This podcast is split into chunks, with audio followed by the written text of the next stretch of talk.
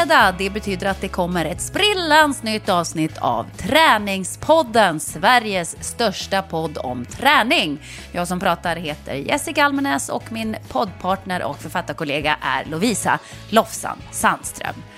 Och det har hänt mycket den här senaste veckan Lovisa. Det känns som, det känns som att det i händelseväg har gått eh, ungefär ett år sedan vi poddade sist.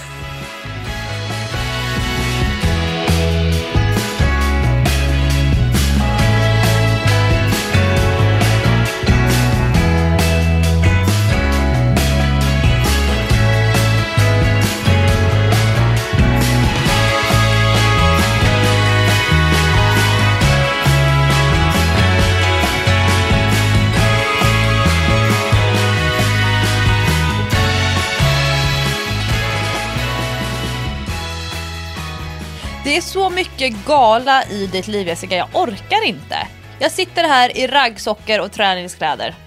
Nej men det var så roligt för det, det, det sa min eh, coach också, min basketcoach när vi hade match i söndags. Så han så här, oj, har du hunnit hit? För då hade ju jag varit på ishotellet precis och lagt ut massa bilder på det och han bara, alltså ditt liv, det är inte riktigt klokt. Och jag kan hålla med, det, det, är, det har varit mycket i mitt liv faktiskt, det har det varit. Men jag kan ju börja med att berätta att jag var på en svinrolig gala i måndags, nämligen Idrottsgalan. Jag älskar Idrottsgalan så mycket. Ja, och jag måste bara komma med ett inspel här. Ja. Jag var på gymmet igår, jag tränar med eh, min PT. Eh, vi kör ett pass i veckan som är liksom PT-timme. Och sen så ibland Ja. så jag hänger jag med på hans träningspass, men annars så tränar jag själv. Men på tisdagar, igår, då var jag där. Och precis när jag skulle börja med första övningen, då ser jag i ögonvrån den här väldigt långa personen med väldigt breda axlar, väldigt solbränd och sjukt fräsch. Då är det Sara Sjöström som kommer trippandes förbi och, och knackar mig på axeln och så får jag den här riktiga simmarkramen. Du vet, armarna är så långa så att det är så här, vi har pratat om dina aparmar, men det är väldigt mycket Ja. armar på Sara Sjöström. Man gillar att bli, bli kramad av henne. Och då sa jag, men jag såg inte dig på Idrottsgalan igår. Då berättade hon att hon hade varit med en sponsor på en, ett stort event i Luxemburg tror jag det var. Så hon hade inte varit på Idrottsgalan. Jag blev lite förvånad. Du såg inte henne heller där antar jag då? Nej, jag, såg, jag följde henne på Instagram så jag såg att hon eh, var bortrest faktiskt. Eh, och eh, det var ju tråkigt, hon var ju nominerad till pris och så. Nu fick hon inget pris, det blev ju storslam för orienteringen. Tove Alexandersson fick ju jättemånga priser. Så faktiskt. många som blev provocerade av det kan jag säga. Ja, vad har du hört? Berätta. Ja, det, det är ju det här med att allmänheten tycker att det är en väldigt liten idrott som inte syns och att de håller till där i skogarna. Kan de inte få vara kvar där eller bör de inte vara kvar där? Eh, jag tycker ju tvärtom att eh, de ska synas. Alltså eh, om det är någonting som människor behöver bli bättre på så är det ju att veta om orientering. Och jag tänker så här, den här stora prepping-trenden som är nu och den har väl nästan eskalerat de senaste, den senaste veckan med det här coronaviruset. Heter det inte så? Corona? Ja. Det här skämtet Jo, med, med, med, med, ölsorten och så vidare. Så jag tänker att det är väl roligt att orienterarna ibland får glänsa i sina galaklänningar. Men det är många i, eh, i träningsbranschen och lite sådär idrottssverige som tycker att orienterarna, de, de, nu fick de lite för mycket luft i lungorna. Men alltså jag håller med lite grann faktiskt. Eh, Jag, Tove Alexandersson är en fantastisk idrottskvinna, alltså helt otrolig. Det ska hon verkligen ha. Och hon hade ju såklart förtjänat att få pris. Men sen kan jag tycka att orientering är en liten sport. Det är en väldigt liten sport. Oglammig sport. Ja, men det har nog inte med det att göra, utan jag, jag tycker kanske att eh, man inte alltid på Idrottsgalan är så duktig på, juryn är det väl då jag pratar om antar jag, att, att eh, värdera prestationer. Alltså, om man är framgångsrik i en stor världssport eh, så borde ju det kanske väga tyngre än om man är framgångsrik i en väldigt, väldigt liten sport. Oavsett om man är superduper framgångsrik och absolut bäst i världen. Jag vet inte. Jag, jag um, har lite funderingar kring det helt enkelt. Men sen så, hon var ju fantastiskt glad och det är klart att hon är värd sina priser, det är inte det. Jag bara tycker att det ganska ofta blir så att man undrar, okej, men hur tänkte ni där när ni valde bort den här personen som kanske har presterat i princip samma sak fast i en sport som är jättestor över hela världen. Så, så kan Det är jag väl lite grann med skidskytte samma sak. Nej men alltså skidskytte är ju också en pyttesport. Det är ju inte heller någon stor sport. Och sen vi är ju duktiga på längdskidor, det är ju inte heller någon superstor sport i världen. Simning däremot är ju en jättestor sport. Alltså, ja. Friidrott. Men eh, friidrott, eh, de stora lagsporterna, fotboll till exempel. Gymnastik. Jag vet inte. Jag kan ibland tycka att man kanske ska värdera Eh, lite mer utifrån vilken idrott det är man håller på med, värdera insatserna insatserna utefter det. Men som sagt, galan var i alla fall eh, eh lite lång. det är lite länge att sitta i två och en halv timme tycker jag. Eller vi satt ju längre för det var ju middag innan. Men jag hade ju återigen eh, bästa bordet. Av någon anledning får jag alltid bästa bordet.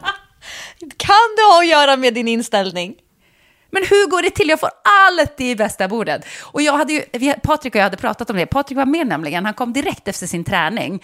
Eh, så att han blev ju lite retad av Hammarbykillarna när han bytte om till smoking i omklädningsrummet. De sa det är första gången någon har gjort det i Hammarbys omklädningsrum.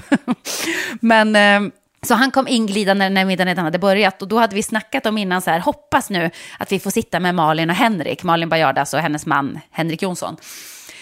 Och det fick vi. Och det gjorde jag även förra året på Idrottsgalan. Så att vi hade så jäkla roligt. Och sen så satt vi också med Martin Lidberg och hans eh, fru, tror jag att det är. De är nog inte bara sambos, det är nog hans fru. Eh, och Mikaela Laurén och hennes man. Så att vi fick liksom de hårda idrottarna och eh, Malin som kanske är hårdare än alla. Fast hon är så liten och tunn. Eh, men hur som helst, man vet ju hur det går när jag hänger med Malin. Det blir ju liksom sent och det blir dans och det blir eh, partaj. Det blir party party. Eh, så att, ja, jag vet. Jag, nu har jag hängt med henne lite för mycket här känner jag. När, både Ellegalan och Idrottsgalan. Nu får du ta en paus. Jag, jag är lite trött och sliten. Hon orkar mycket mer än vad jag gör faktiskt. Men det var, det var skitkul och man träffar så mycket eh, idrottsmänniskor som man inte ser mer än på Idrottsgalan och sådär. Och jag känner ju väldigt många i den i den världen. Eh, och, det, och jag vet inte, det känns som att alla är så himla glada på Idrottsgalan. För idrottsmänniskor blir så glada över att de får gå på en fin fest. Och så får de tävla Alltså- också. Ja, exakt. Ja, men det känns som att eh, det är väldigt uppskattat. Så jag hade skitkul, verkligen.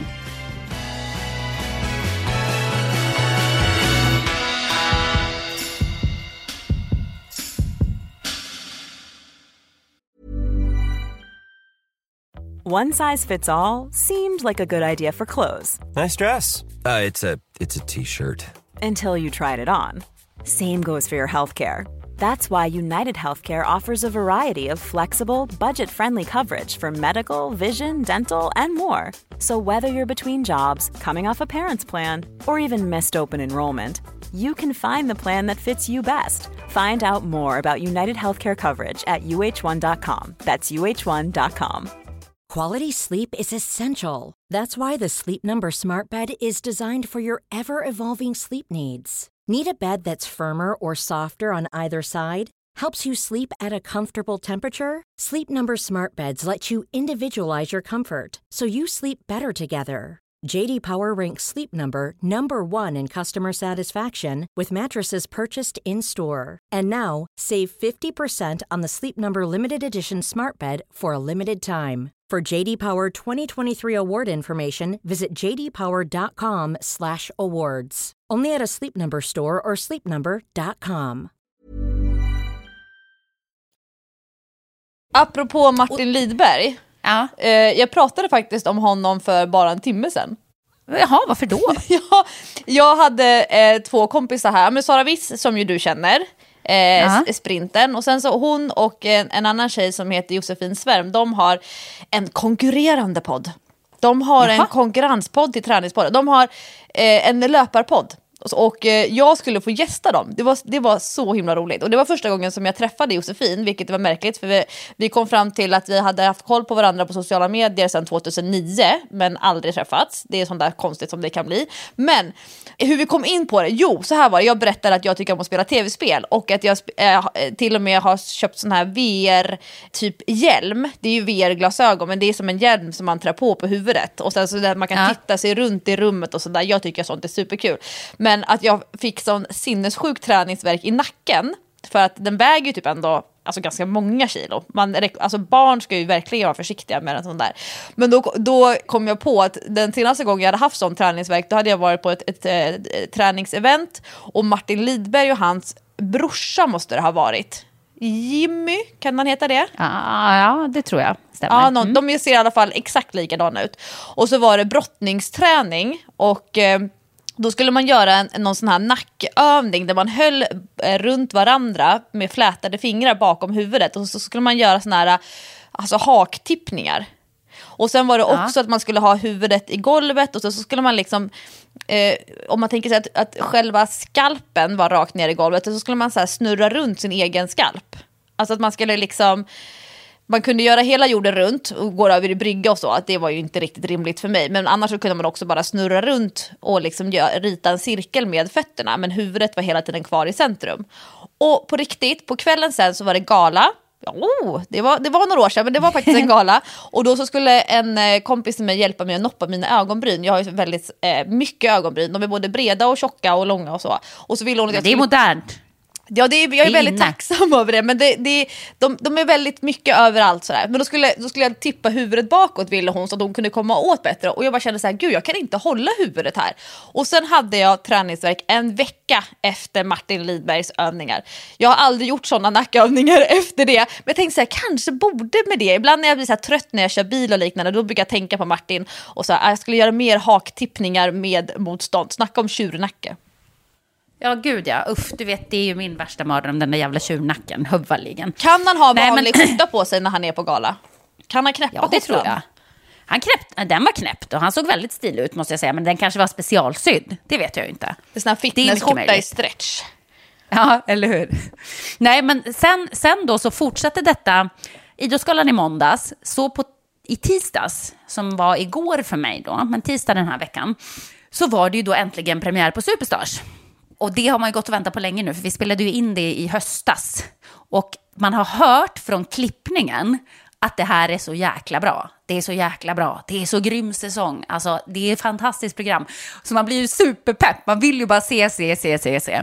Så att igår så samlades vi ett gäng. Det var några av superstarsen. Det var Jesper Blomqvist, eh, Peter Forsberg, eh, Magdalena Forsberg, eh, Emma Igelström, Torgny Mogren, vem var det mer som var där?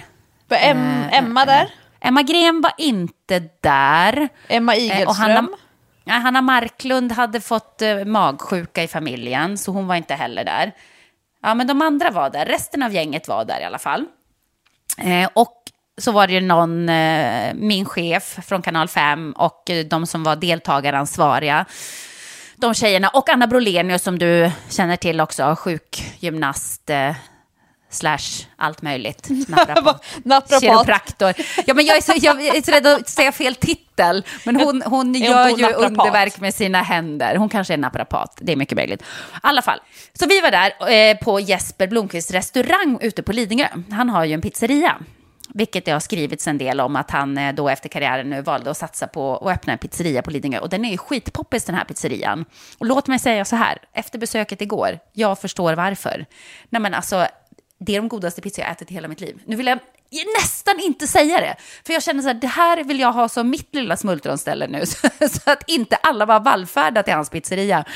Men om man nu ändå gör det, så är det löjromspizzan som man ska ta i första hand. Alltså löjromspizzan, den var Nej, det, var, det var det godaste jag har ätit på år och dag. Det var så jäkla gott alltså. Så vi samlades där, skålade i skumpa och tittade på första avsnittet tillsammans. Och det var så himla kul. Så kul att sitta där och, och titta eftersom vi vet allt som händer runt omkring. Så man kan liksom sitta och skoja och minnas och, och sådär. Och jag tyckte programmet var skitbra. Får man säga det? Om något som ja! man själv har varit med och gjort. Ja, ja, Nej, men, ja, mer sånt.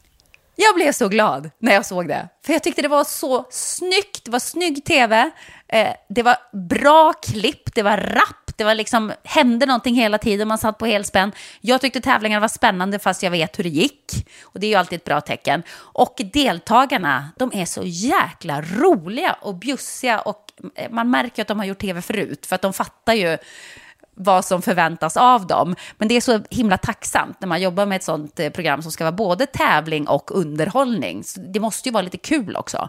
Men de levererade 100 procent och vi var alla så himla glada efter programmet. Alla bara spontant började applådera. Ja, det var jätte, jättekul. Sen kunde vi inte hålla oss för att på Dplay, om man är premiummedlem på Dplay, så kan man titta på nästa veckas avsnitt. Så det var ju vi tvungna att göra. Så vi såg ett avsnitt till. Bara för att. Men ja, det var så kul. Och så kom tittarsiffrorna idag och då visade det sig att vi hade nästan en halv miljon tittare, vilket är skitbra för att vara på kanal 5. Det är en jätte, jättebra siffra. Så alla är glada och nöjda och det känns eh, jättehärlig känsla i magen och kul att få hänga med mina superstars igen. Ah, det känns bra Lovisa. Men eh, eh två, två frågor.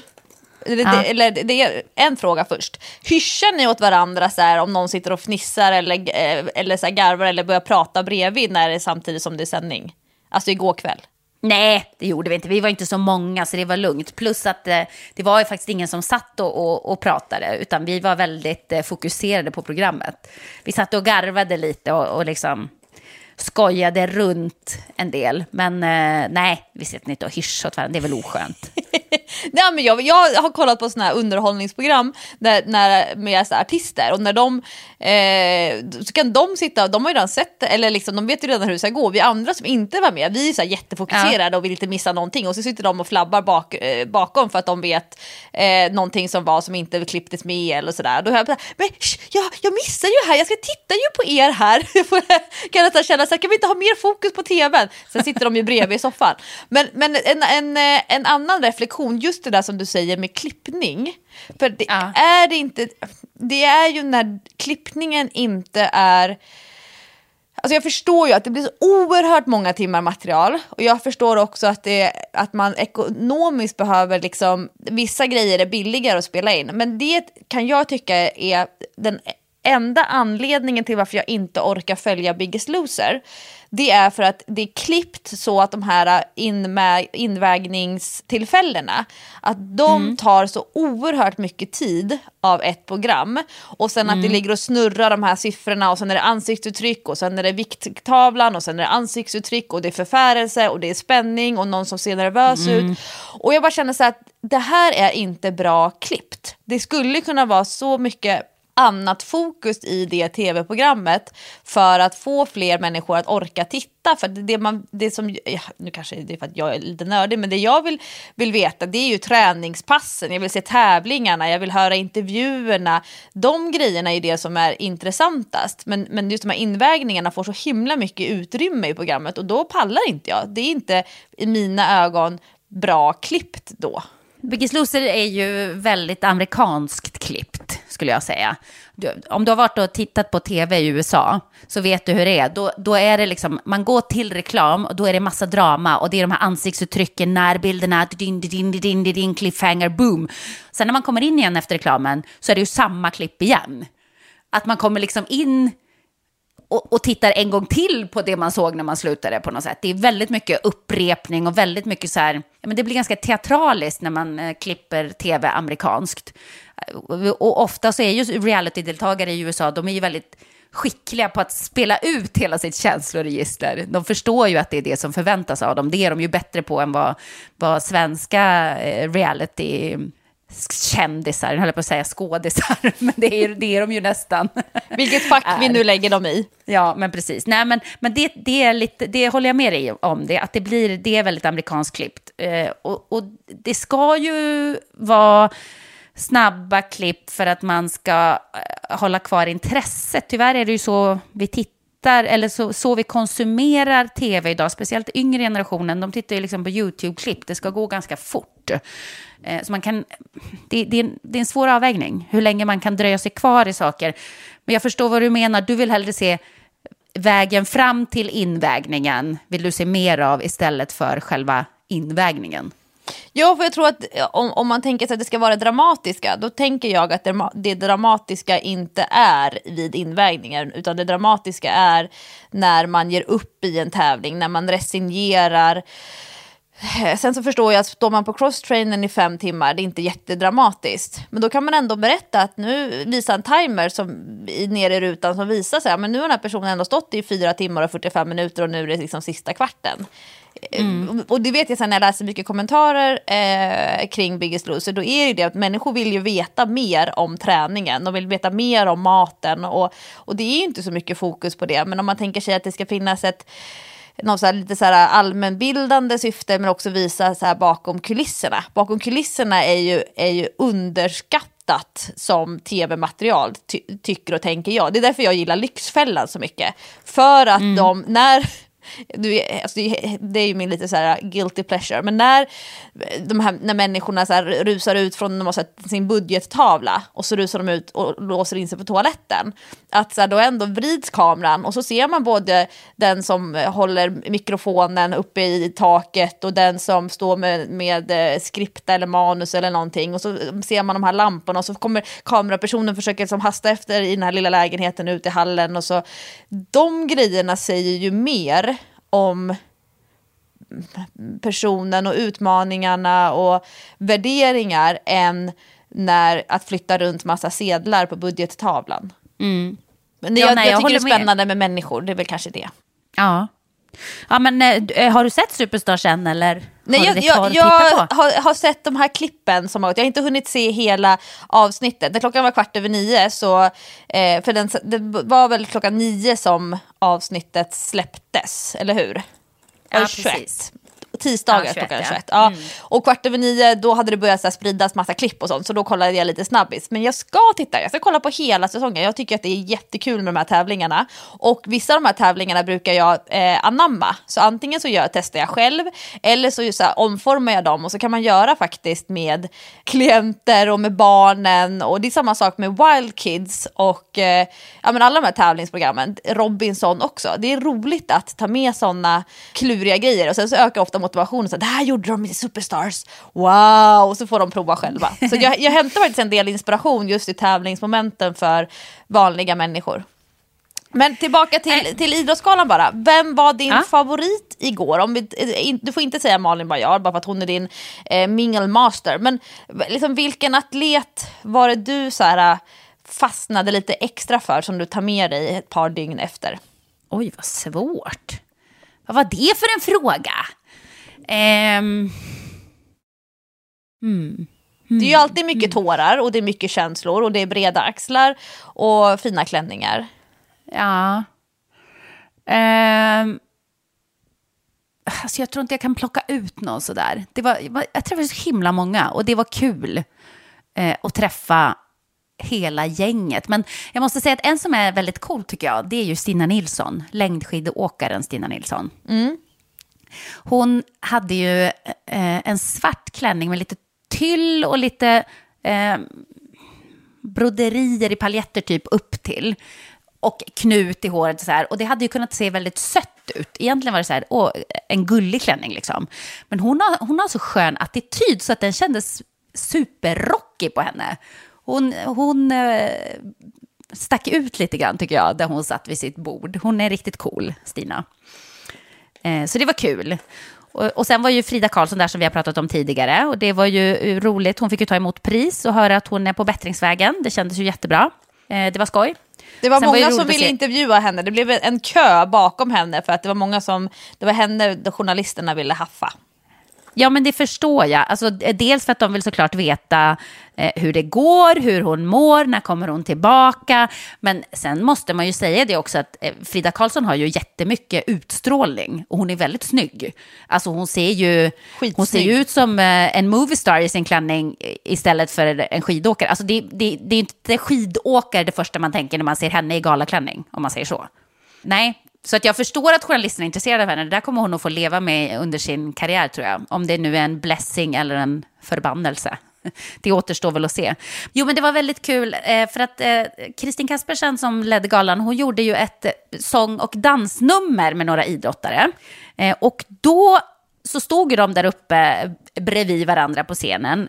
Då stod ju Daniel Ståhl där som är diskuskastare. Han tog ju VM-guld i diskus 2019 han är ganska stor. Han är liksom både lång och bred. Och han står bredvid... vet, vet du hur stor han är? För det vet nämligen jag. Ja, säg. Han är två meter lång och han väger Ja. 145 kilo. Ja, det, du, du hör. Då är man ju ganska rejäl liksom. Det är en stor Men- grabb. Ja, han är, det, han är en eh, imponerande stor man. Och han står då bredvid eh, eh, en kille som jag faktiskt inte vet vad han heter i efternamn. Han kallas för Oskis. Han åker ju skateboard, han är ju skatare. Han är ju jättestor i sin sport. Jag är väldigt dåligt inläst på, på skate, tyvärr. Men han är ju jättepopulär, det är så här lite ikonstatus där eh, bland eh, skatare. De står bredvid varandra på scenen och det, det var en underbar syn verkligen, för han är ganska liten. Så man bara kände så här, det har inget att säga med längd eller bredd eller du vet, så här, storlek, vad man har för kropp. Man kan bli bra i idrott ändå, kanske inte i samma idrott. Kanske Oskar skulle inte vara lika bra på diskus, men då skulle säkert inte Daniel vara lika bra på skate. Förstår du? Men alltså det finns en idrott för alla. Vi har ju pratat om det innan, att man, man kanske får anpassa sin idrott efter sin kropp.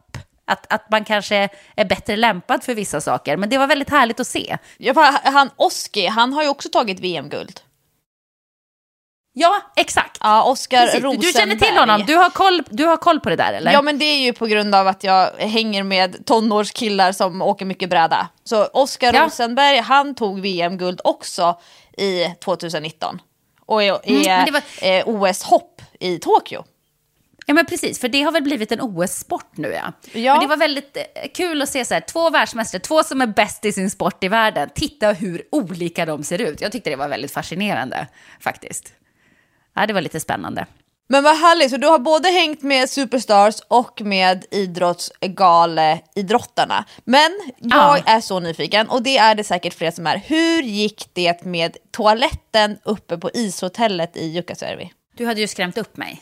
Så att... Eh, Alltså mina Jag var ju kompisar från. GH, de, alltså de, jag fick så mycket meddelanden och de garvade. Och jag, och jag sa, jag bara, gud jag kanske överdrev. Det kanske var så att jag liksom gick all- in på dramaturgin och de bara, nej Lovisa, det var exakt så där det var. Ja, eh, det, det var det säkert. Men snöka. så var det ju inte här. Så var det ju inte här. För att jag frågade nämligen så här, kan, kan inte liksom taket sjunka ihop? Alltså kan, kan det vara så att man vaknar och taket är precis som för ansiktet? Med då din berättelse i åtanke. Men då sa de att nej, det kan det inte. Utan det som händer på våren när hotellet smälter, de har ju liksom byggt upp det, det är ju byggt som en kupol, det är ju inte, liksom, det är inte fyrkantigt, utan det är ju, det, det är ju böjt om man säger. Taket är böjt, förstår du vad jag menar? Det är som en isiglo. Ja, fast precis, fast mycket större såklart. Eh, men de har också så här ispelare som stöttar upp själva taket inne i hotellet. Så hon sa att när det smälter på, på våren, då sjunker pelarna ihop lite grann. Men de håller sig ändå uppe för att då börjar det droppa från överst från taket. Det är ju närmast solen då, så det låter ju helt rimligt. Så det som händer är att taket öppnar sig, men väggarna står kvar. Så att man behöver aldrig oroa sig för att taket ska trilla ner när det börjar smälta. Utan taket liksom, det rinner ner vatten, smältvatten från taket och ner längs väggarna. Så taket blir öppet. Det är som ett pla- väggarna, står kvar. planetarium. Nej vad heter det sån här som är så här, astronomi, inte astrologi, astronomi kupol. Då liksom öppnar det ju sig eh, taket och åker Ja. den här stjärnkikaren upp när de ska göra den här rymdforskningen. Precis, men det, och det var ju ganska skönt att höra då att det är ingen fara, du kommer inte att få taket i huvudet. Så jag kände mig lite mer trygg. Men det var, vi lyckades ju pricka in kallaste dagen sedan november där uppe i Jukkasjärvi. Och det kändes ju när vi åkte hundspann från flygplatsen till hotellet. Det var ju en färd på lite drygt en timme. Då var ju tårna och ansiktet ganska stelfrusna när vi kom fram, det kan jag säga. Helt ärligt, men det var ju otroligt vackert. Alltså bara glida fram över de här vita vidderna, helt ödsligt, tyst. Och, och hund, man, det enda man hör är liksom hundarna som gläfser lite och deras tassar i snön. Och, och, äh, äh men det var så häftigt. Det var så coolt. Sen hade vi lite rundvandring där på ishotellet. Och sen drack vi ju eh, champagne i isbaren och där har de ju glas av is. Alla glas är av is, så man kan bara använda glasen en gång. Så att där man dricker, där man har munnen liksom. Det hade Malin smälter inte ju. funkat. Nej, precis. Hon hade använt väldigt många glas. Men eh, sen så åkte vi då eh, ut till en, en liten stuga mitt ute i ingenstans, mitt i skogen. Och först gick vi ner till en kåta en bit bort från stugan och där satt vi och drack glögg vid öppen spis, alltså så, eller öppen eld var det ju snarare. Och sen satt vi oss i den här lilla stugan där alla satt jättetrångt och så var det en jätteduktig tjej, två otroligt duktiga unga tjejer som vi bara blev så imponerade av. De var så himla rediga. Det var det ordet jag kom på. De var så rediga. De var så här, där snackar vi om brudar som klarar sig själv. De hade verkligen inte behövt någon man för någonting i sitt liv. De var jäkligt eh, coola. De kunde saker. De lagade mat till oss då, tre rätter. Och vi hade vinprovning här i stugan. Och sen fick vi se norrsken. Vi hade sån tur. Alltså det var en magisk, magisk kväll. Sen ska vi då gå och lägga oss i vårt isrum. Jag skulle dela rum med en tjej som heter Ann. Och jag var lite nervös, för att jag är ganska frusen, så jag tänkte jag, jag kommer att frys, frysa. Så jag tänkte jag kanske måste ha två underställ. Men då frågade jag hotellet och de sa nej, nej, nej, ett underställ, annars kommer du bli svettig. Jaha, så att jag går då i underställ, ullstrumpor och en mössa på huvudet. Sen har jag med mig en fleecejacka och ett par vantar, men de använder jag ju inte kan jag säga. För då får man en sovsäck som, jag tror att den funkar för minus 28 grader eller något sånt. Så lägger man sig där på en issäng som det ligger en madrass på, renfäll ovanpå madrassen. Och så har man en kudde som man lägger utanför sovsäcken för kudden blir ganska kall. Och så har man ett litet lakan som man stoppar i sovsäcken, eller som ett påslakan blir. Man kryper liksom in i det, som en påse kan man säga. Och så in i sovsäcken. Som en kokong eller? Ja, precis, lite så. Och sen drar man ju upp hela vägen så att det är i princip bara näsan och ögonen som sticker fram. Och det gick bra att sova. Det var faktiskt inte så farligt. Det var inte kallt, snarare tvärtom. Men nästippen? någon gång. Ja, alltså jag, jag vaknade någon gång av att jag tänkte så här, vad har hänt med mina händer? Jag har ingen känsla i mina händer. Då hade jag tagit upp händerna till ansiktet, du vet som man gör ibland när man ligger och sover på sina händer som barn gör ibland. Ja, som bebisar. Och det var ju inte bra, för då stack ju de ut och det var ju minus fem där, där vi låg och sov. Så att fingrarna var helt genomfrusna. Men då fick jag ner dem i sovsäcken så att det gick bra. Men jag vaknade faktiskt också någon gång av att jag frös om nästippen och halsen. Fast jag hade på mig en sån här halsduk så kände jag att där, där blev det lite kallt. Men då fick man bara dra igen sovsäcken lite till. Men jag tyckte nästan att man svettades. Och då fick jag, då fick jag panik. Då fick jag lite klaustrofobi. Så här, hur fan ska jag få in luft här utan att det blir kallt? Så det var lite knepigt. Eh, man sov inte supergott, det gjorde man inte. Sen klockan fem. Jag går ju alltid och kissar vid fem, halv sex-tiden. Vaknar jättekissnödig. Jag bara, vad gör jag Kisshörnet. nu? Nej, man har ju inte det. Men vet du vad man måste göra istället? Det finns ju såklart ingen toaletter. Det fanns inga istoaletter. Det hade varit väldigt dumt för de hade ju smält. Så här, Engångs. engångsanvändning. Men då måste man gå in till eh, ja, själva receptionsområdet. För där finns det ju toa och dusch och bastu och allting sånt. Och sen, då tänkte jag så här, ska jag verkligen gå upp och sen krypa ner i sovsäcken igen? Då kommer den att vara iskall när jag inte har legat och värmt upp den.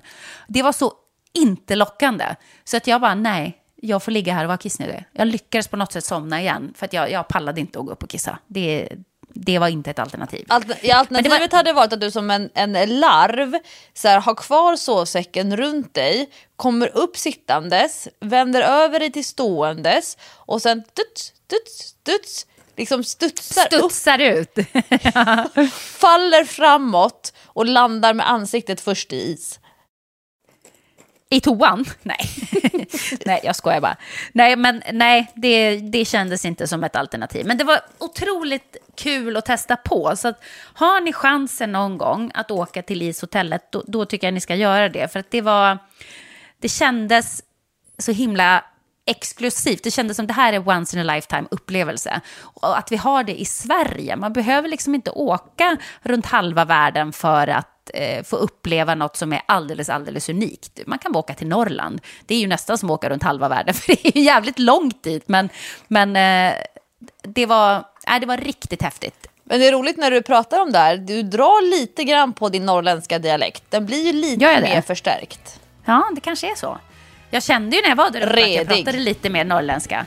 Men jag, jag har landat i att jag ska nog börja prata norrländska igen.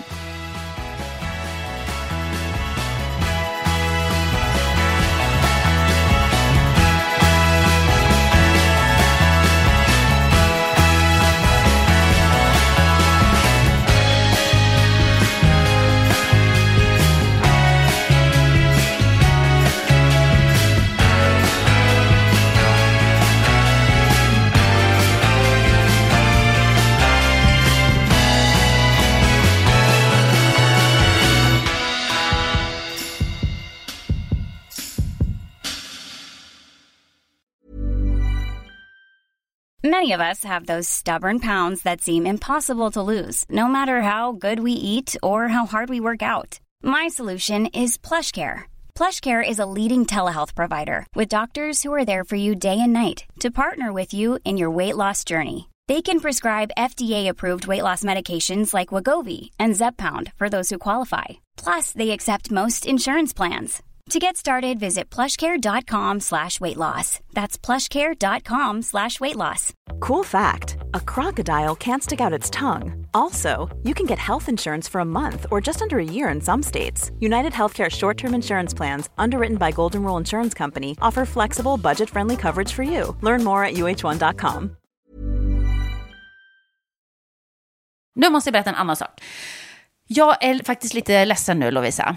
För att jag spelade ju match dagen efter jag kom hem från ishotellet. Och efter matchen kommer hem och känner, åh vad det dunkar i hälen, det gör så jävla ont. Så nu har jag fått ont i min häl igen. Jäkla skit alltså. Så dagen efter matchen, som en extra hälknöl. Alltså knölen är större än någonsin. Det bara sticker rätt ut. Som att jag har, du vet, som man, man har sporrar när man rider. Det är som att jag har en, en inbyggd sporre nu på hälen. Alltså det ser inte klokt ut och det gör så ont. Och den har varit inflammerad så att jag har strålat upp i hälsenan och jag har nästan inte kunnat gå. Alltså, jag har verkligen fått gå med så stel fot, hoppa fram och inte kunnat använda några skor förutom ett par jättestora gympaskor som jag har.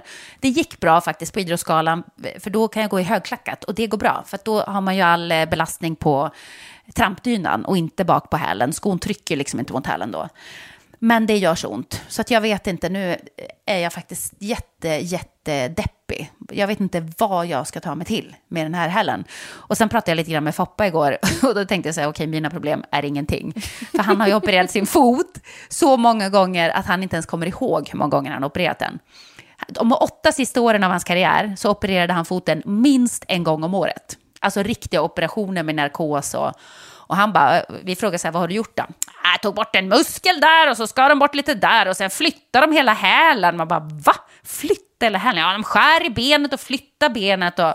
Alltså det lät ju riktigt sjukt. Och han kan ju inte idag åka skridskor. Det går inte. Alltså inte alls. Inte med sina barn eller så. Foten, eh, foten är inte den, den, går inte att hålla stabil i en skridsko, helt enkelt.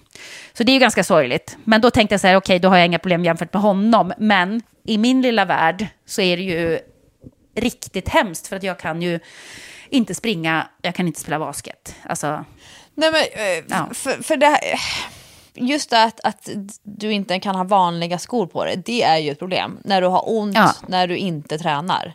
Alltså, ja. Det är en sak att man får ont när man springer. Vi pratade om det när vi hade väldigt mycket smärtfokus i eh, förra, eller var det förra, förra veckans avsnitt av Träningspodden. Men en fråga Jessica, är, är den här knölen hård? Eller är den, är den mjuk svullnad? Jag blir så här, Nej, den är hård. Jag skulle vilja gå in och klämma. Ja, för att ja. Eh, när man, den typen av, om, om det som är som en påbyggnad som kroppen mm. själv liksom eh, bygger på. Jag, jag har en knöl eh, som är, nu ska vi tänka, ah, om man tänker sig mittemellan brösten så går ju ett bröstben eh, och det kallas för eh, ja, nu har jag tappat latinet, men, men eh, ja, det är ett bröstben. Och sen så går rebenen går in och fäster med leder i bröstbenet. Så det kommer bak mm. från ryggraden och så går det runt som en båge. Och för jättemånga år sedan så eh, ramlade jag i skidbacken och slog knät i bröstkorgen. Och, eh, ja men det är så här, liksom tappa Hur lyckades du ens typ. med det? Ja, men, men, jag har ju inte jättelånga ben va. Så det, det är liksom... Men, ja, och det gjorde svinont, men jag kunde ändå så här, jag tror inte att jag åkte mer den dagen, men jag kunde ändå så här åka typ dagen efter. Men det som hände var att jag fortfarande, jag hade framförallt ont då i ryggen. Och eh, jag gick och kollade upp det efter kanske två veckor, tror jag. För då hade jag fortfarande mm. inte blivit riktigt bra. Men det som, som antagligen hade hänt då, och det, för att jag hittade den här knölen, det var att jag hade slagit revbenet ur led med mitt eget knä. Det känns ju lite så här fumlig grej, men så. Och sen så går, eh, går revbenet tillbaka in i leden. Men det kroppen gjorde då var att den liksom byggde upp brosk i, runt omkring för att förhindra att det här ska hända igen. Så jag har liksom en liten broskknöl på bröstbenet och eftersom jag inte har så mycket underhudsfett så syns den eh, om jag inte har, har sport-bh eller bh på mig. För att det är, liksom, det, det, är ju precis under huden. Har man mycket fett ja. mellan huden och skelettet eller musklerna då, man har ju inte jättemycket muskler på framsidan där precis på ben, bröstbenet, då syns ju inte det. Men det är liksom som en knöl och min bröstkorg är lite skev. Man är ju oftast inte symmetrisk mellan vänster och höger halva, men på min, mina, min rebens eh, kant på nedre delen, där liksom om man ska gå in och ja, under rebenen så sticker den ut 3-4 centimeter kanske. Än en gång, det syns ju för att jag inte har så mycket fluff utanför. Ja. Men eh, sånt gör man inte någonting åt, men det är liksom kroppens försvars och skydd som det plockar fram och, och, och säkrar upp när det har blivit en skada. Och jag tänker mig nu om du har haft den här långvariga inflammationen, att kroppen nu går in och bygger på vävnad runt omkring ja. den här stressade punkten. Skulle man kunna tänka sig att det går att gå in och liksom, eh, jag vet inte, fila bort, hamra bort? Går det liksom att ta bort den där knölen? Jag vet att folk gör det på fötterna eh, när man får till exempel en sån här hammartå eller eh, du vet när, när stortån väcker, väcks inåt och den här knölen på insidan av främre trampdynan, den liksom växer utåt. Då gör man ju en så riktigt så kraftfull operation och de flesta blir ju väldigt hjälpta av det. Skulle det kunna vara ett ja. alternativ tror du, du som känner din kropp väl? Nej, men jag, har pra jag pratade lite faktiskt med Anna Brolenius om det här. Hon, hon sa att operation hjälper inte så bra mot just det där problemet. Och det är ganska lång konvalescens och det blir inte, alltså det, det är stor risk för att det kommer tillbaka bara. Så att jag vet faktiskt inte. Hon sa att det man måste göra är att avlasta. Att man kanske måste köpa nya skor, kanske köpa större skor, kanske bygga på med någon slags skydd så att det inte trycker precis på knölen och så. Men för mig är det stora problemet är egentligen inte att det trycker på knölen, det är ju att det liksom strålar upp också i hälsenan det är ju det som gör egentligen väldigt ont. Så att när jag har skor som trycker på där så går det liksom upp i hälsenan. Eh, och då, då blir man ju ganska handikappad. Det är ju en sak att ha något som trycker, det vet man ju alla om man har, har något som trycker på, på en tå eller, eller sådär. Men att, att det strålar i en sena, det känns inget skönt. Det är väldigt svårt att gå då. Man kan liksom inte, jag vet inte. Så jag, jag, men det som Anna sa, att hon kände eh, någon som var eh, specialist på just fötter, som jag nu då ska kontakta och försöka få tid hos, för att eh, det, jag antar att jag måste väl få någon slags expertutlåtande och inte bara hålla på och gissa och låta folk titta på det som inte, inte har det som sin expertis, utan jag måste verkligen få den undersökt nu. Men jag hade ju känt mig mycket bättre. Eftersom jag inte har sprungit de senaste månaderna så har jag ändå känt så här, nu är ju hälen ganska bra. Snart kan jag nog börja springa igen. Jag sprang intervaller en gång förra veckan och det kändes ändå okej, okay, även om jag kände att det var liksom lite en aning i hälen. Men eh, därför känns det som ett sånt nederlag nu bara att, nej, äh, fan, då är vi tillbaka där igen, nästan på noll som det var i somras, när jag inte ens kan gå i vanliga skor. Och det känns riktigt rövigt, rent ut sagt, om man får använda ett sånt fult ord. Det är väl ganska det, bra ord? Ja, det känns rövigt. Jag är deppig över detta. Det är inte alls kul. Jag ska, imorgon har jag basketträning igen och jag ska försöka eh, gå dit och se om det funkar att köra. Men, men jag vet ju inte om det gör det. Och så får jag börja om med mina Voltaren-kurer och ditt och datt. Men det känns ju som att jag bara behandlar symptomen. Eh, någonstans måste jag ju veta var det här problemet kommer ifrån. Jag måste ta reda på det. Så att man kan eh, kanske börja behandla det som är problemet istället för att eh, de symptomen som problemet skapar, om du fattar vad jag menar. Ah, det är deppigt i alla fall. Jag tycker det är tråkigt. Annars så, så känner jag mig så jäkla glad nu och på bra humör och mycket energi och, och så. Så att det, det, här var lite av ett eh, bakslag faktiskt. Jag tycker att det är bra att du går till en, en eh, riktig fotspecialist som kan kolla. Och jag tänker att det är jag tycker inte att man förebyggande ska hålla på och mixtra med skor och inlägg och liknande, men däremot åtgärda. Nej men precis vad jag känner också, att det är ju bättre att ta tag i det ordentligt än att hålla på, du vet, klippa sönder skor och, och greja på. Eh, och så, så gör man ju ändå inte någonting åt pudens kärna, utan man är ju bara och... Det blir bara kosmetika liksom. Ja, vi får, vi får, du får hålla oss uppdaterade med andra ord. Ja, jag ska göra det, helt enkelt. Men du, du har ju en spännande grej som händer idag. Det Ja. måste du berätta om. Ja, och det, det känns nästan lite tur att det här avsnittet kommer ut efter att jag har gjort det. För att det är lite pirrigt. Det är, det, det är lite pirrigt för att det är roligt och att det är eh, svårt. Jag gillar ju när det är svårt. Det får inte vara för lätt, för då är det inte så roligt tycker jag. Men du ska ha föreläsning och därför undrar jag så här, hur kan du tycka att det är pirrigt? För att du, du gör ju det varje vecka, är du ute och föreläser. Ja, och det där har jag klurat på varför jag är, eh, dels eh, vill förbereda mig extra noggrant men också att jag, jag är så mån om att det ska bli bra. Jag är ju van vid att att när jag är ute och föreläser, framförallt på arbetsplatser, så är det en stor arbetsplats, det är hundra som ska komma och lyssna på mig, det är tre som tränar kanske ordentligt. Eh, jag är liksom van vid att det är lite uppförsbacke. De flesta vet ju inte vem jag är och jag är liksom inbjuden för att eh, prata hälsa och livsstil och vikten av att ta hand om mig och sådär. Eh, sen så tycker jag alltid att det, det blir väldigt bra i slutändan, men det kan liksom vara lite kämpig uppförsbacke att få med mig alla på tåget. Den här föreläsningen är särskilt. Dels för att det är första gången som jag gör en publik föreläsning i Stockholm och jag eh, tänkte så här, varför inte göra det ordentligt? Så jag slog på den stora trumman och bokade hela Scalateatern, vilket är bara det är ju en, för mig en jättestor grej. Alltså en riktig teater och när jag så kollar på vilka andra namn som kör shower och föreställningar där så känner jag så här wow, det är ju asacoolt att vara en del av det sammanhanget. Men sen är det så, jag tänker, jag var inne och räknade plupparna på Skala Teaterns hemsida, för då kan man se hur, eh, hur många som har bokat, för det är nämligen eh, att man bokar ett säte, så man kan räkna plupparna som är eh, bokade. Och häromdagen när jag var inne och räknade, då var det 240 gråa pluppar. Så det är 240 personer. Och jag vet väldigt många, eller att väldigt många av dem vet jag vilka det är. Och jag ser dem som väldigt viktiga jag skulle nog till och med kunna kalla dem för hälsoambassadörer. Vilket innebär att de inte är där bara för sin egen skull. Många som går på föreläsningar som handlar om hälsa och träning, de vill ju lära sig mer för att de ska kunna göra bättre. Få, få fler argument eller ökad motivation.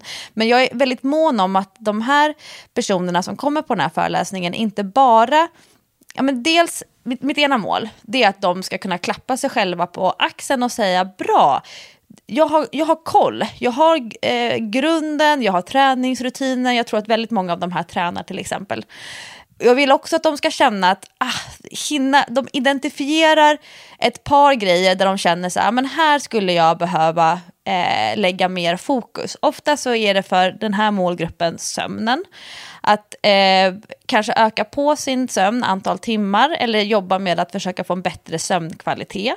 Andra behöver eh, jobba med sin stress eh, och hur de hanterar stress stress, strössel, stress. Eh, och någon kanske behöver få en schysstare relation till eh, vad och hur de äter och framförallt hur man tänker på mat.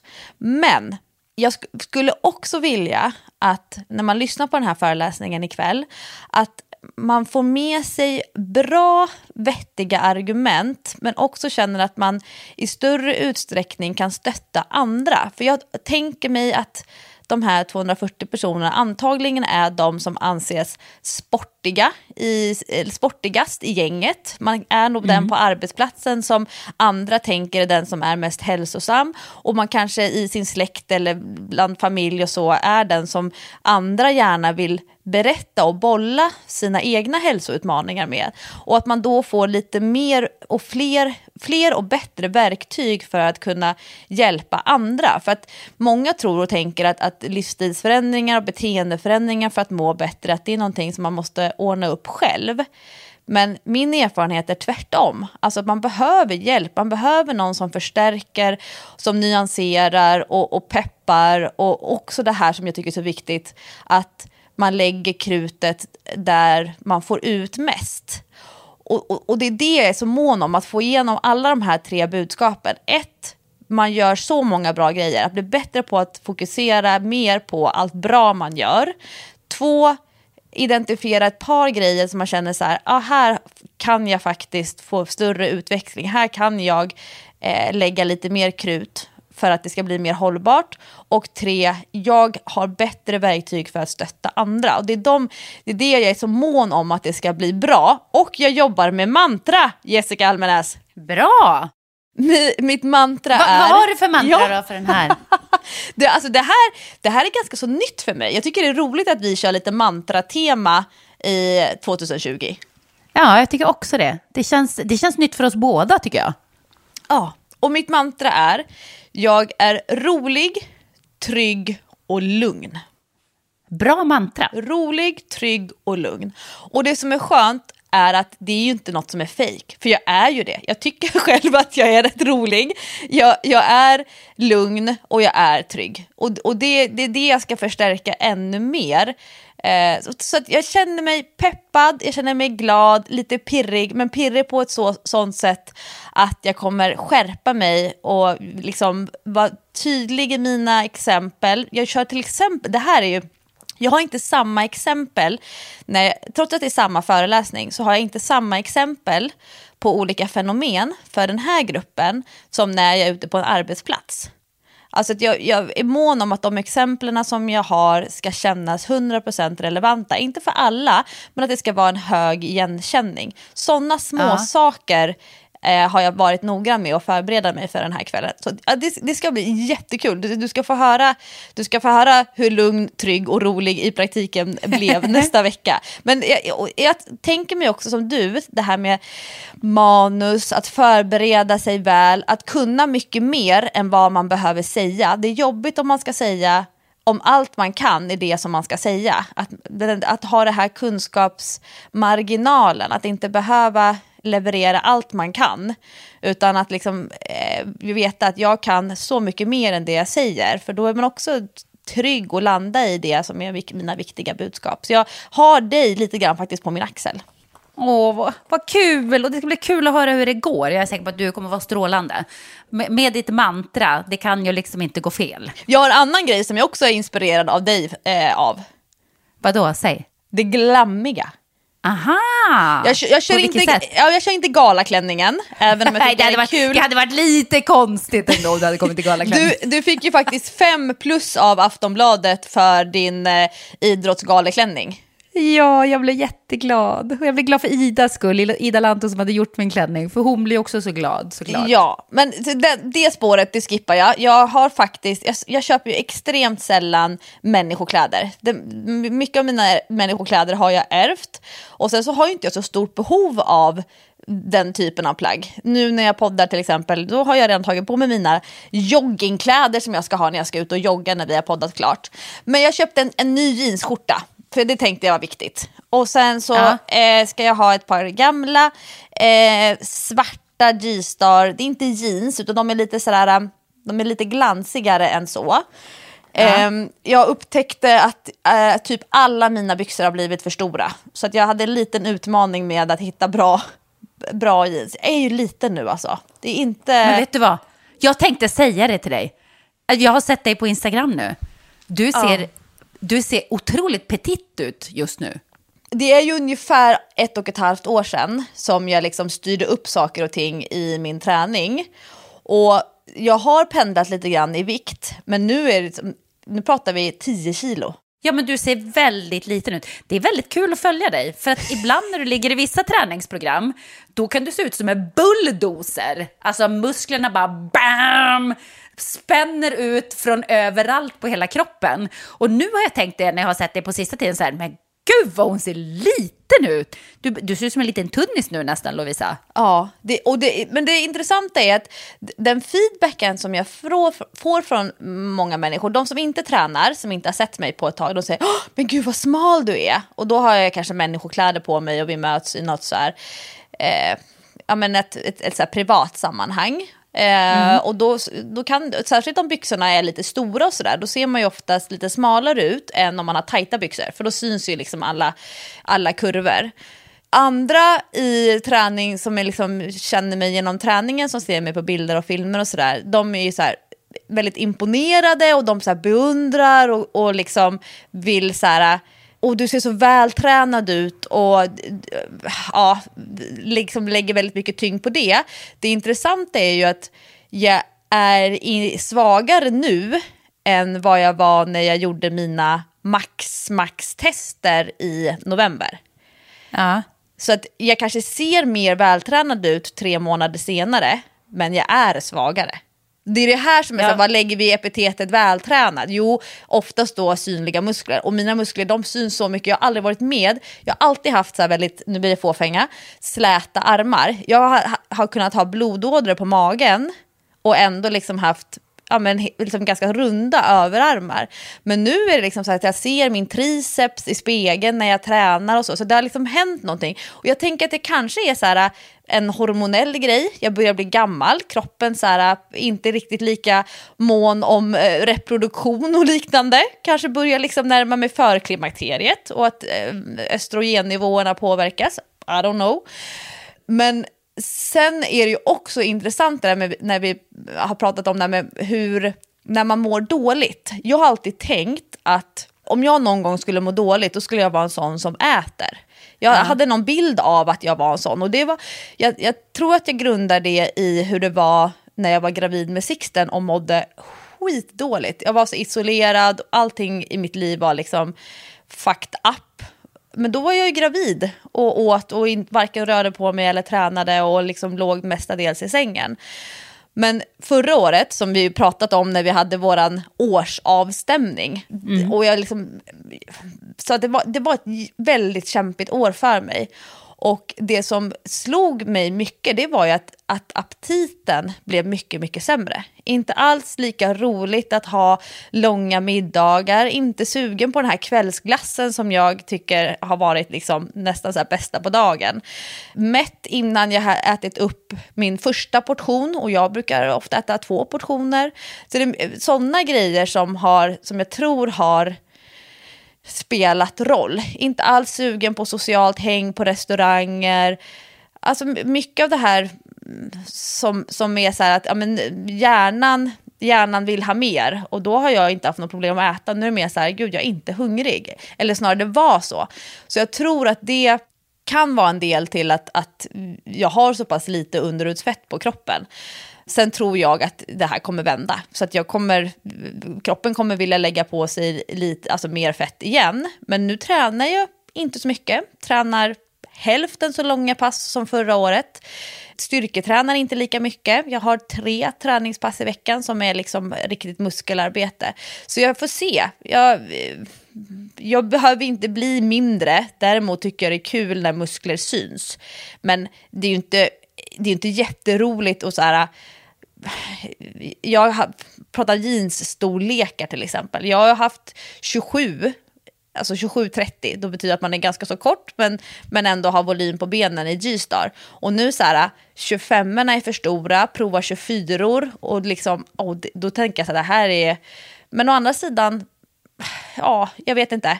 Jag tycker att det är snyggt när musklerna syns och jag tycker att det är roligt att mina framsida lårmuskler syns, att baksida lårmuskler syns, men jag vill ju inte vara liten. Det är inte ett ideal som jag eftersträvar. Att vara petit är inte mitt eget kroppsideal. Nej, nej, det vet jag ju. Du gillar ju när, när musklerna sväller, ju mer desto bättre. Men jag, men jag tycker ändå att det är fascinerande. För att om man följer dig och har följt dig ett tag så är det kul att se du är ju ett levande be bevis för vad träning kan göra med kroppen och vad olika sorters träning kan göra med kroppen. Det tycker jag är Verkligen. spännande. Verkligen. Det är väldigt kul att se.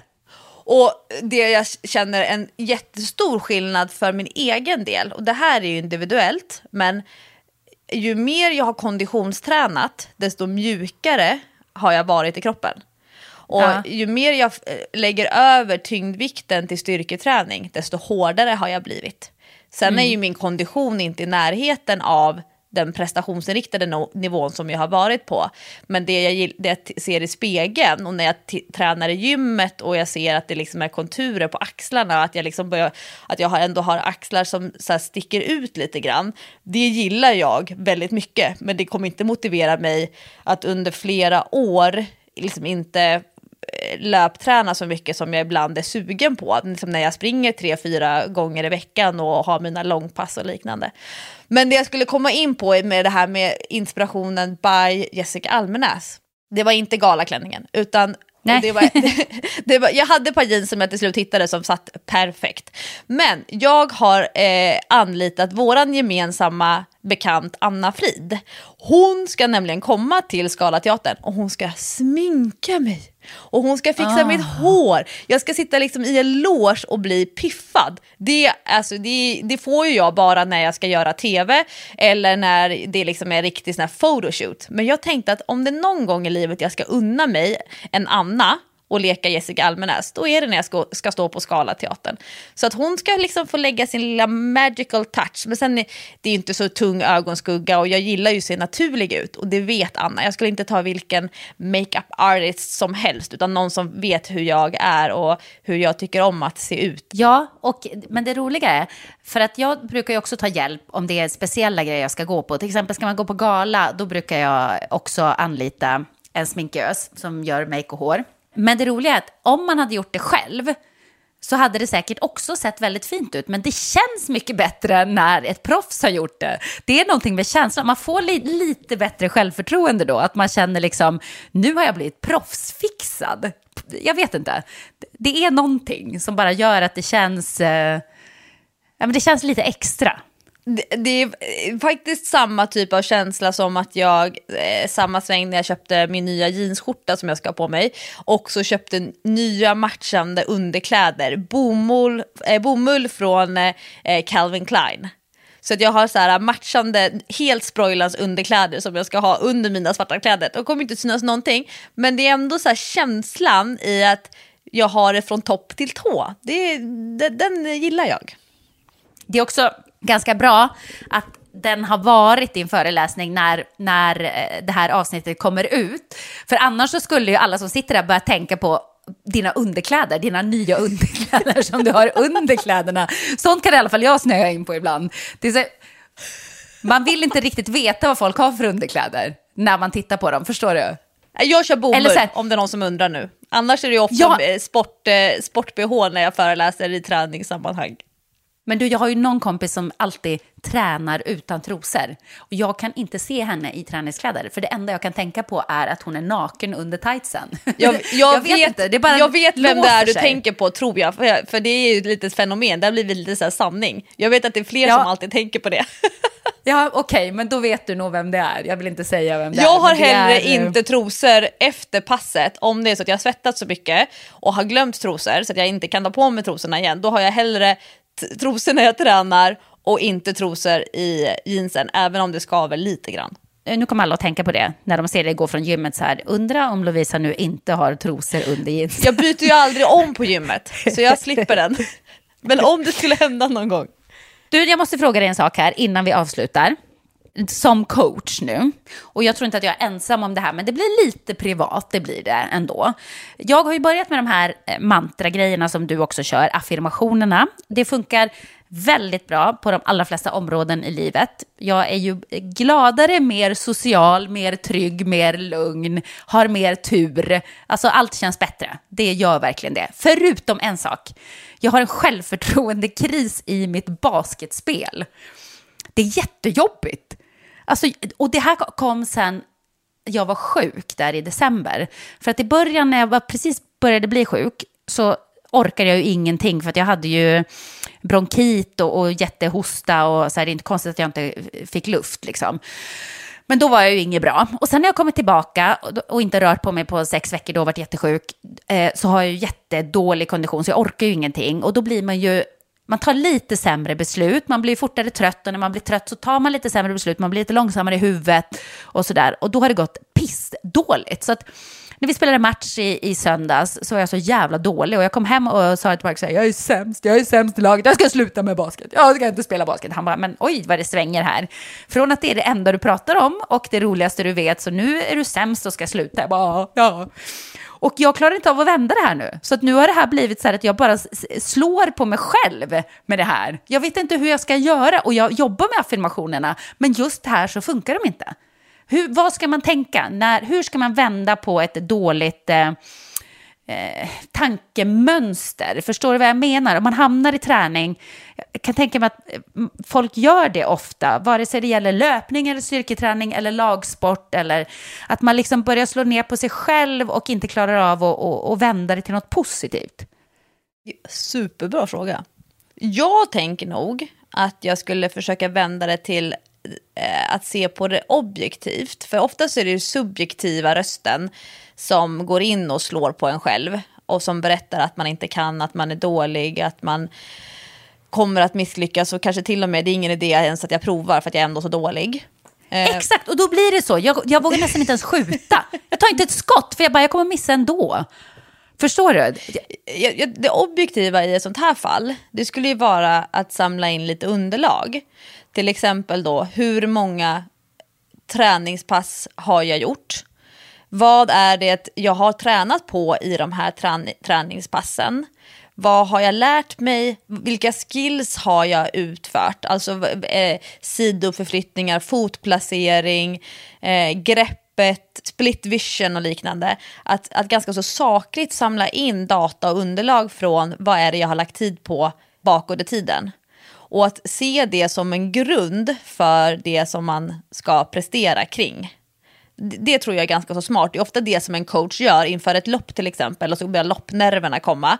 Och så känner man så här att nej, men jag har inte gjort tillräckligt, jag har inte ansträngt mig och jag, har, jag, jag borde ha sprungit fler pass och jag borde ha sprungit längre pass och jag borde tagit i hårdare och så vidare. Men då kan en coach faktiskt lägga fram mer sanningsenlig fakta på bordet och visa så här många träningspass har du gjort, så här många kilometer har du sprungit och du har sprungit i de här tempona. Och att det då kan vara lite grann ett staket och, och luta sig emot. Så, så tänker oftast jag som coach.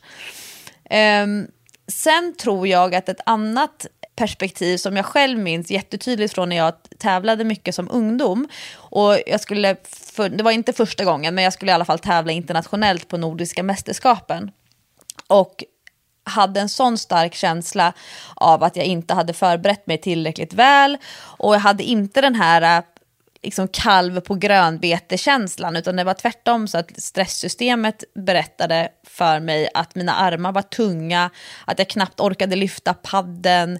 Eh, och, och, så började jag liksom lägga massa värderingar i det. Och då körde jag med mitt mantra som är att jag kan, jag, jag, kan, det här var ju, då var jag så pass ung och det här kom jag på själv. Och idag kanske man inte formulerar det så, eller jag skulle inte göra det för min egen del, men just det att jag kan bara göra mitt bästa. Alltså att, att det som blir idag, det var mitt bästa. Det, att vara bäst när det gäller, eh, det är ju en förmåga som man tränar upp. Eh, och inom idrottspsykologin och mental träning så handlar det ofta om fokus. Och fokus handlar ofta om misslyckande när man är liksom ur, ur den här mentala balansen. Och att, att kunna fokusera på, jag kan bara göra mitt bästa. Och mitt bästa idag, det var det som blev.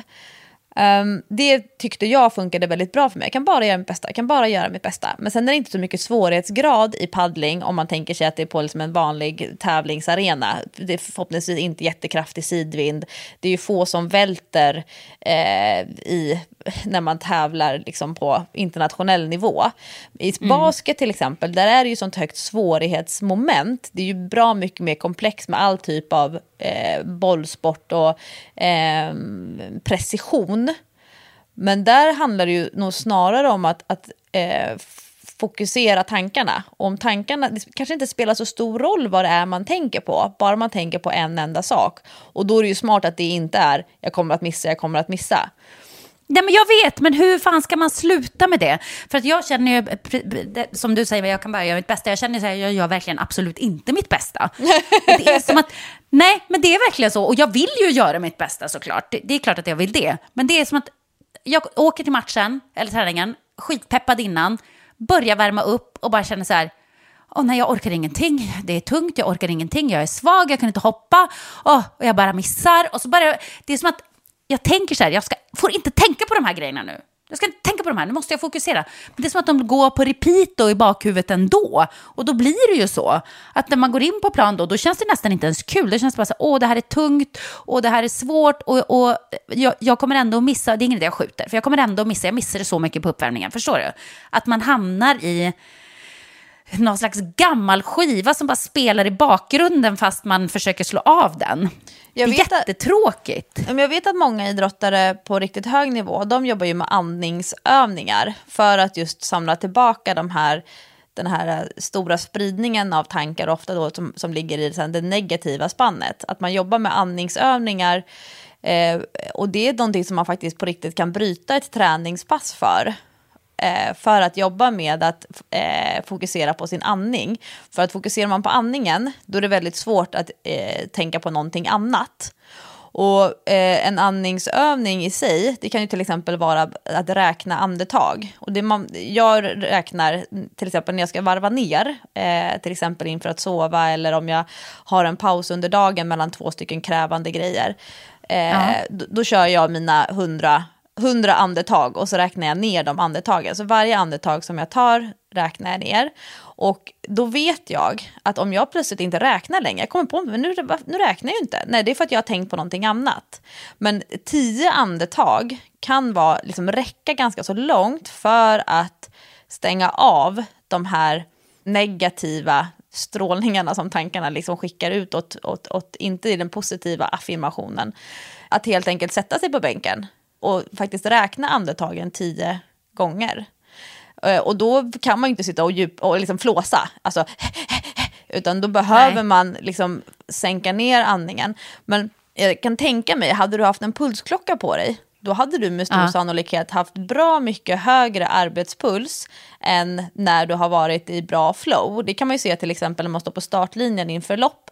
Adrenalin till exempel, det är ju sådana, de här stresshormonerna som är som att man taggar upp och ska prestera. Och att det är inte alls ovanligt att man har liksom 80-85% av maxpulsen innan starten på loppet har gått. Så pulsklockan typ varnar för att herregud, du ligger alldeles högt i puls. Och man bara, ja, men jag står ju här i startfållan, jag har ju liksom inte ens börjat lyfta på fötterna än. Och det är nog med stor sannolikhet så även för dig, att du bygger upp den här stressen och då går det åt mycket mer kraft för kroppen. Så det kan vara en relevant känsla att du känner dig eh, trött, att det inte finns någon kraft för att kroppen helt enkelt för tidigt, för mycket har förberett sig för de här svåra momenten.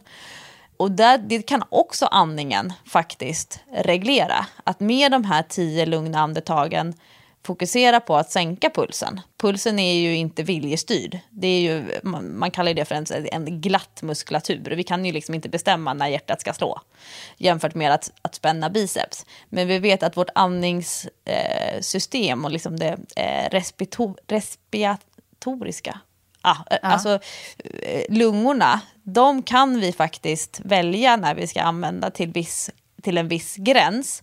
Och att det kan lugna det här stresssystemet som slår igång. Men vissa mentala coacher, de jobbar ju med det här, vad är det värsta som kan hända? Att måla upp den här bilden av det värsta som händer. De, de flesta har varit med om att det har hänt. Och då vet man, men hur, vad hände då? Vad var det för typ av katastrof? Nej, det var ju inte så farligt. Att, att också så här, lite grann förminska de här scenarierna för vad är det värsta som kan hända. Att jag missar bollen. Ja, men det kommer ju en ny chans. Jag vet att du reagerade väldigt starkt på Kobe Bryant, basketspelaren Ja. som, som Gud, var med i den här sorgligt. helikopterkraschen. Alltså jättetragiskt och när, när, hans, när statistiken för hans basketkarriär, eh, när man visar den svart på vitt och man ser det här hur många mål, så, antal rekord han har i poäng per match och eh, liknande. Då säger man, men vad är det värsta som kan hända? Ja, det är vad han missar, men man, han kommer ju få kasta igen, kasta igen och kasta igen. Och eh, det tror jag inte är en, en helt tokig eh, tanke, att ta fram vad är det värsta som kan hända och fundera över, har det hänt mig någon gång? Ja, antagligen har man varit med om det och världen gick inte under av det. Men då klappar man ju lite skräcken på huvudet um, och liksom, ja men typ så här, det där spöket, man liksom tänder upp, drar av lakanet och så ser man att ja, men det var ju inte så farligt. För ofta så tycker man ju att det är så fruktansvärt farligt och läskigt med att missa, att misslyckas, att säga fel, eh, att göra fel. Eh, men att den oron oftast är obefogad. Om man inte är på OS-nivå, man har ett helt land som litar på att man ska bringa hem den här medaljpengen. Men de flesta av oss är ju inte i den situationen att vi särskilt mycket behöver stå till svars för misslyckanden inom träning. Nej, precis. Men för, för det, som, det som jag ofta hamnar i då är, om jag tänker vad är det värsta som kan hända, ja, det är att jag missar, jag missar förmodligen, då skiter jag i att försöka. Men det är det som är problemet. Du ska då kasta blir det ändå. här, Ja, exakt, det är det man måste eh, bara göra någonstans. Nej, Jag får fan get a grip alltså, sätta igång med min meditation så att jag kommer förbi den här mentala spärren. Andningen, där sitter det tror jag för dig. Ja, Nej, jag får göra det. För jag tänkte också nu när, när Kobe Bryant dog, jag blev väldigt eh, berörd av det. Han har varit en jättestor idol för mig. Det är ju mitt lag också, LA Lakers, som han spelade för i 20 säsonger. Och då tittade jag också lite grann på hans statistik och på hans eh, siffrorna från hans karriär och så här. Och läst mycket citat, hur han tänkte och så. Han tränade ju mest av alla. Alltså ofta är det ju de som tränar mest som blir bäst. Det går ju inte att komma ifrån. Man kan ju inte tro att man ska få någonting gratis. Och då tänkte jag också så här, hur ofta går jag och skotttränar? Nu är det inte så lätt att göra det på vintern i Sverige. Men på sommaren och våren kan man ju faktiskt gå ut och ställa sig vid en basketkorg och skjuta. Nej, jag gör ju aldrig det. Men hur kan du då räkna med hur många skott skjuter jag på en vecka? Inte skitmånga. Hur kan man då tro att man ska ha världens högsta skottprocent liksom? Nej. Lite så är det ju. Men, men så tänkte jag också så här, vad är det som gör de här som har det här psyket att vara bäst när det gäller istället för tvärtom? Vad har de? Hur plockar de fram det? Är det något som människor föds med eller kan man träna upp det? Det började jag fundera väldigt mycket på. Och jag vet inte svaret. Nej, eh, de, de som jobbar mycket med den typen av coachning, de säger ju att det är någonting som man tränar upp. Men då måste man ju också lära sig hantera att vara ganska så dålig i alla andra sammanhang. Eh, och om man, om man tittar till exempel på Sara Sjöström som jag har intervjuat just kring det här att vara bäst när det gäller. Hon säger det Ja. att hon är aldrig, hon är ganska så medioker eller till och med dålig i alla fystester. Så när landslaget har sina träffar och när hon är i sina träningsgrupper, hon har ju ett internationellt eh, träningsgäng som hon eh, är med i. Och, och, hon liksom, och, ja, springer inte särskilt snabbt, kan inte springa särskilt länge, inte starkast i testerna. Alltså, och då måste man ju lära sig hantera det, för de som är bäst när det gäller, de är inte bäst däremellan. För att det är få människor som orkar vara både bäst när det gäller och bäst när det faktiskt inte spelar särskilt stor roll. Många av de prestationsinriktade människor som jag möter och som jag coachar, de har ju en bild av att de ska vara bäst på allt. Och det, det finns det ingen som är. Ingen, ingen har någonsin varit bäst på allt. De flesta är inte ens bäst på en sak. Och de kanske är- lite bra på många saker men det finns fortfarande massa områden där de aldrig har en chans så länge som man jämför sig med andra eller jämför sig med sig själv. Så att de som är bäst när det gäller, de är aldrig bäst däremellan. Spännande tanken då, men man önskar att man själv kunde koppla på, koppla på den där när det passar bra.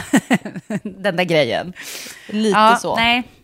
Jag ska, jag ska jobba lite grann mentalt med det, ska jag uppdatera er på hur det går. Om jag nu kan spela basket ens med min häl. Det var ju det då, den lilla grejen. Det kanske är bra. Om jag går och tänker på min häl, då Bryta kanske mönstret. jag inte tänker på andra saker.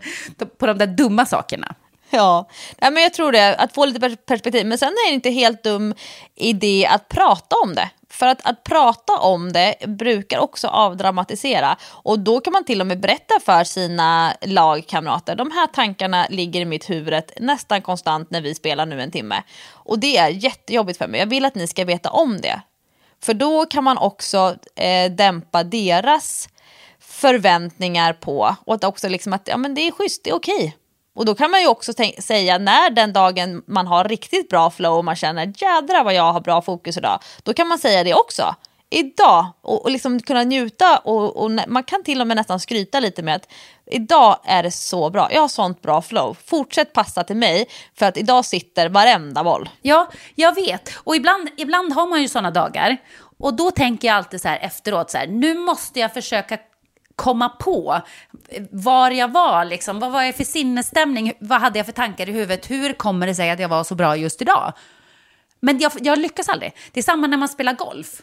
Alltså, ibland när jag spelar golf så spelar jag så jäkla bra. Och sen ibland så är det som att jag är nybörjare. Och då tänker jag så här, vad är skillnaden? Det sitter i huvudet. För att när jag börjar spela dåligt, då är det så här, jag kommer att missa, jag kommer att missa, jag är dålig, jag kommer inte att klara det här, jag är usel på golf. Det börjar snurra direkt då. Och då undrar jag så här, varför, vad är det som händer i skallen när det inte gör det? När det istället går bra? Men jag har inte lyckats hitta något svar på det. Det, det finns säkert kloka människor som har svar på de här frågorna, men Det där känner jag Ja, igen det från när, när jag kör mycket thaiboxning i perioder.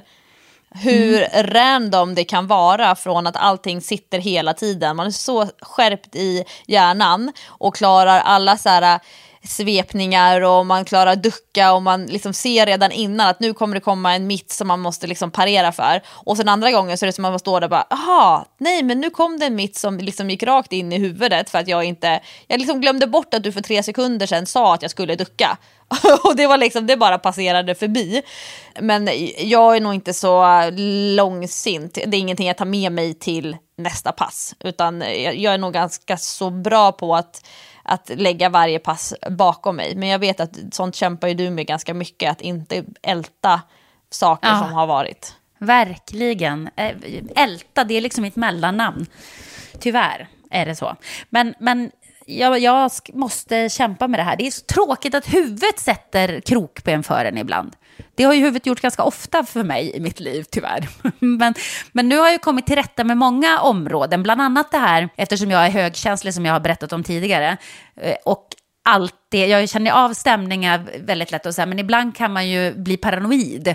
Att om någon, man känner av att någon är på dåligt humör så kan man tro att det här handlar om att den här personen inte tycker om mig. Förstår du?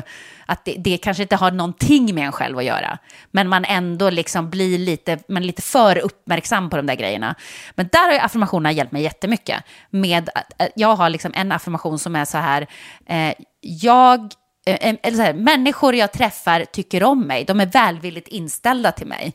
Och då har jag märkt att jag har också ett annat bemötande mot människor. Förstår du? För då är jag plötsligt inte misstänksam och lite tillbakadragen och stängd.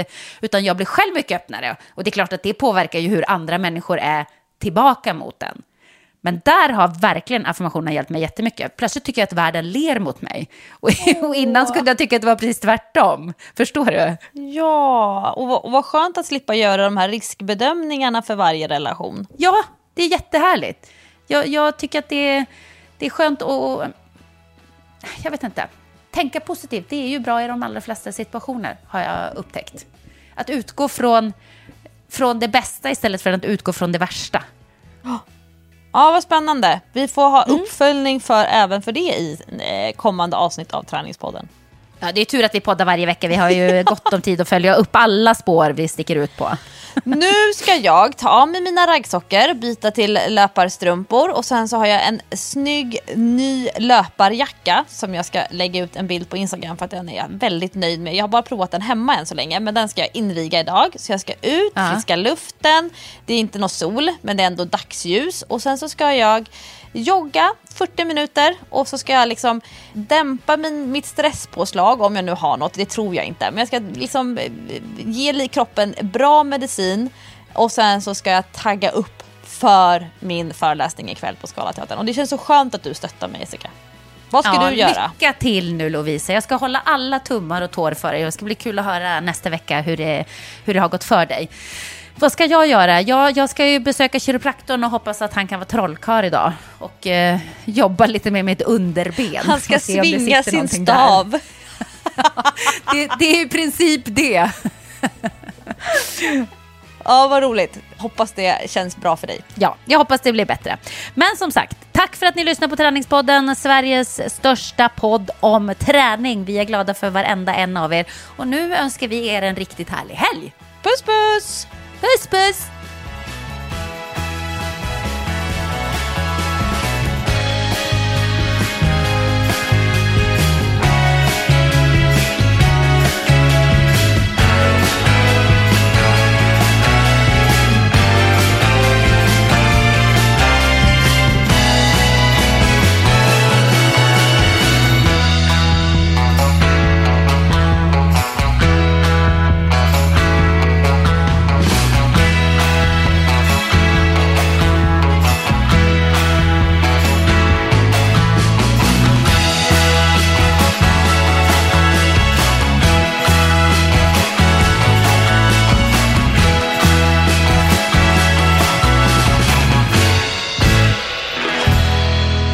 Finanspodden produceras av Sandström Group.